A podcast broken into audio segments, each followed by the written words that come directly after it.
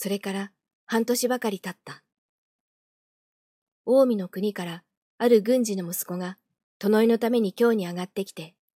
その叔母にあたる天のもとに泊まることになったのは、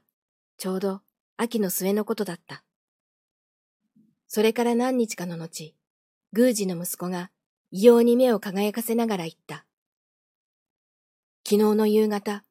向こうの壊れ残りの神殿に炊き物を探しに行きますと、西の鯛にちょうど夕日がいっぱい差し込んでいて、破れたすだれ越しにまだ若そうな女の人が一人、いかにも物思わしげに伏せっているのがくっきりと見えましたので、私は驚いてそのまま帰ってきてしまいましたが、あれはどなたなのですかあれはどなたなのですか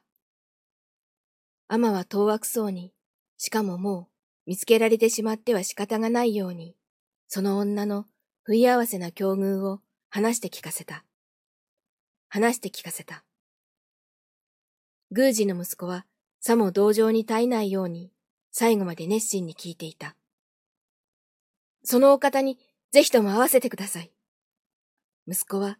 再び目を異様に輝かせながら、田舎者らしい率直さで言った。そのお方の方でもその気になってくだされば、私が国へ帰るときに一緒にお連れして、もうそのようなお心ぼ、もうそのようなお心細い目には合わせませんから。もうそのようなお心細い目には合わせませんから。天はそれを聞くと、まあ、こんな自分の老いごときものがと思いながら、それでも彼の言うように、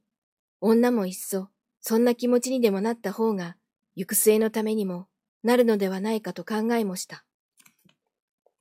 天は幾分躊躇しながらも、いつかその老いの申し出を女に伝えることをうべなわないわけにはいかなかった。あるのは来たった朝、